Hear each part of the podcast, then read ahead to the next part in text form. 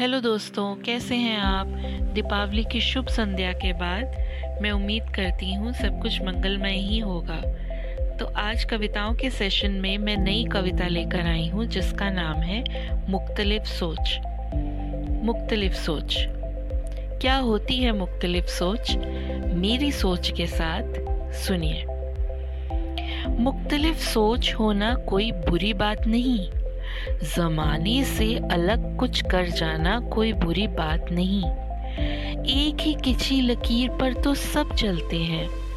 अपना रास्ता जमाने के पत्थर को तोड़कर बनाना कोई बुरी बात नहीं।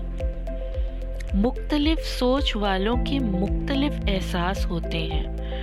मुख्तलिफ़ उनके अंदाज होते हैं। वो ज़माने के फरमादार नहीं होते। वह बस अपनी रूह के ईमानदार होते हैं। मुख्तलिफ़ सोच वाले लोग एक अपना जहान बसाए रखते हैं, जिसमें उन्हीं के असूल और उन्हीं के जज्बात होते हैं। वे अपने साथ अपनी सोच का कारवां लेकर चलते हैं। वे रास्ते पर अपनी सोच के साथ आगे बढ़ते हैं।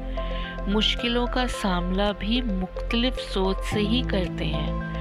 वे ज़िंदगी की परेशानियों से कहाँ डरते हैं? इसीलिए मुख्तलिफ़ सोच होना कोई बुरी बात नहीं। ज़माने से कुछ अलग कर जाना कोई बुरी बात नहीं।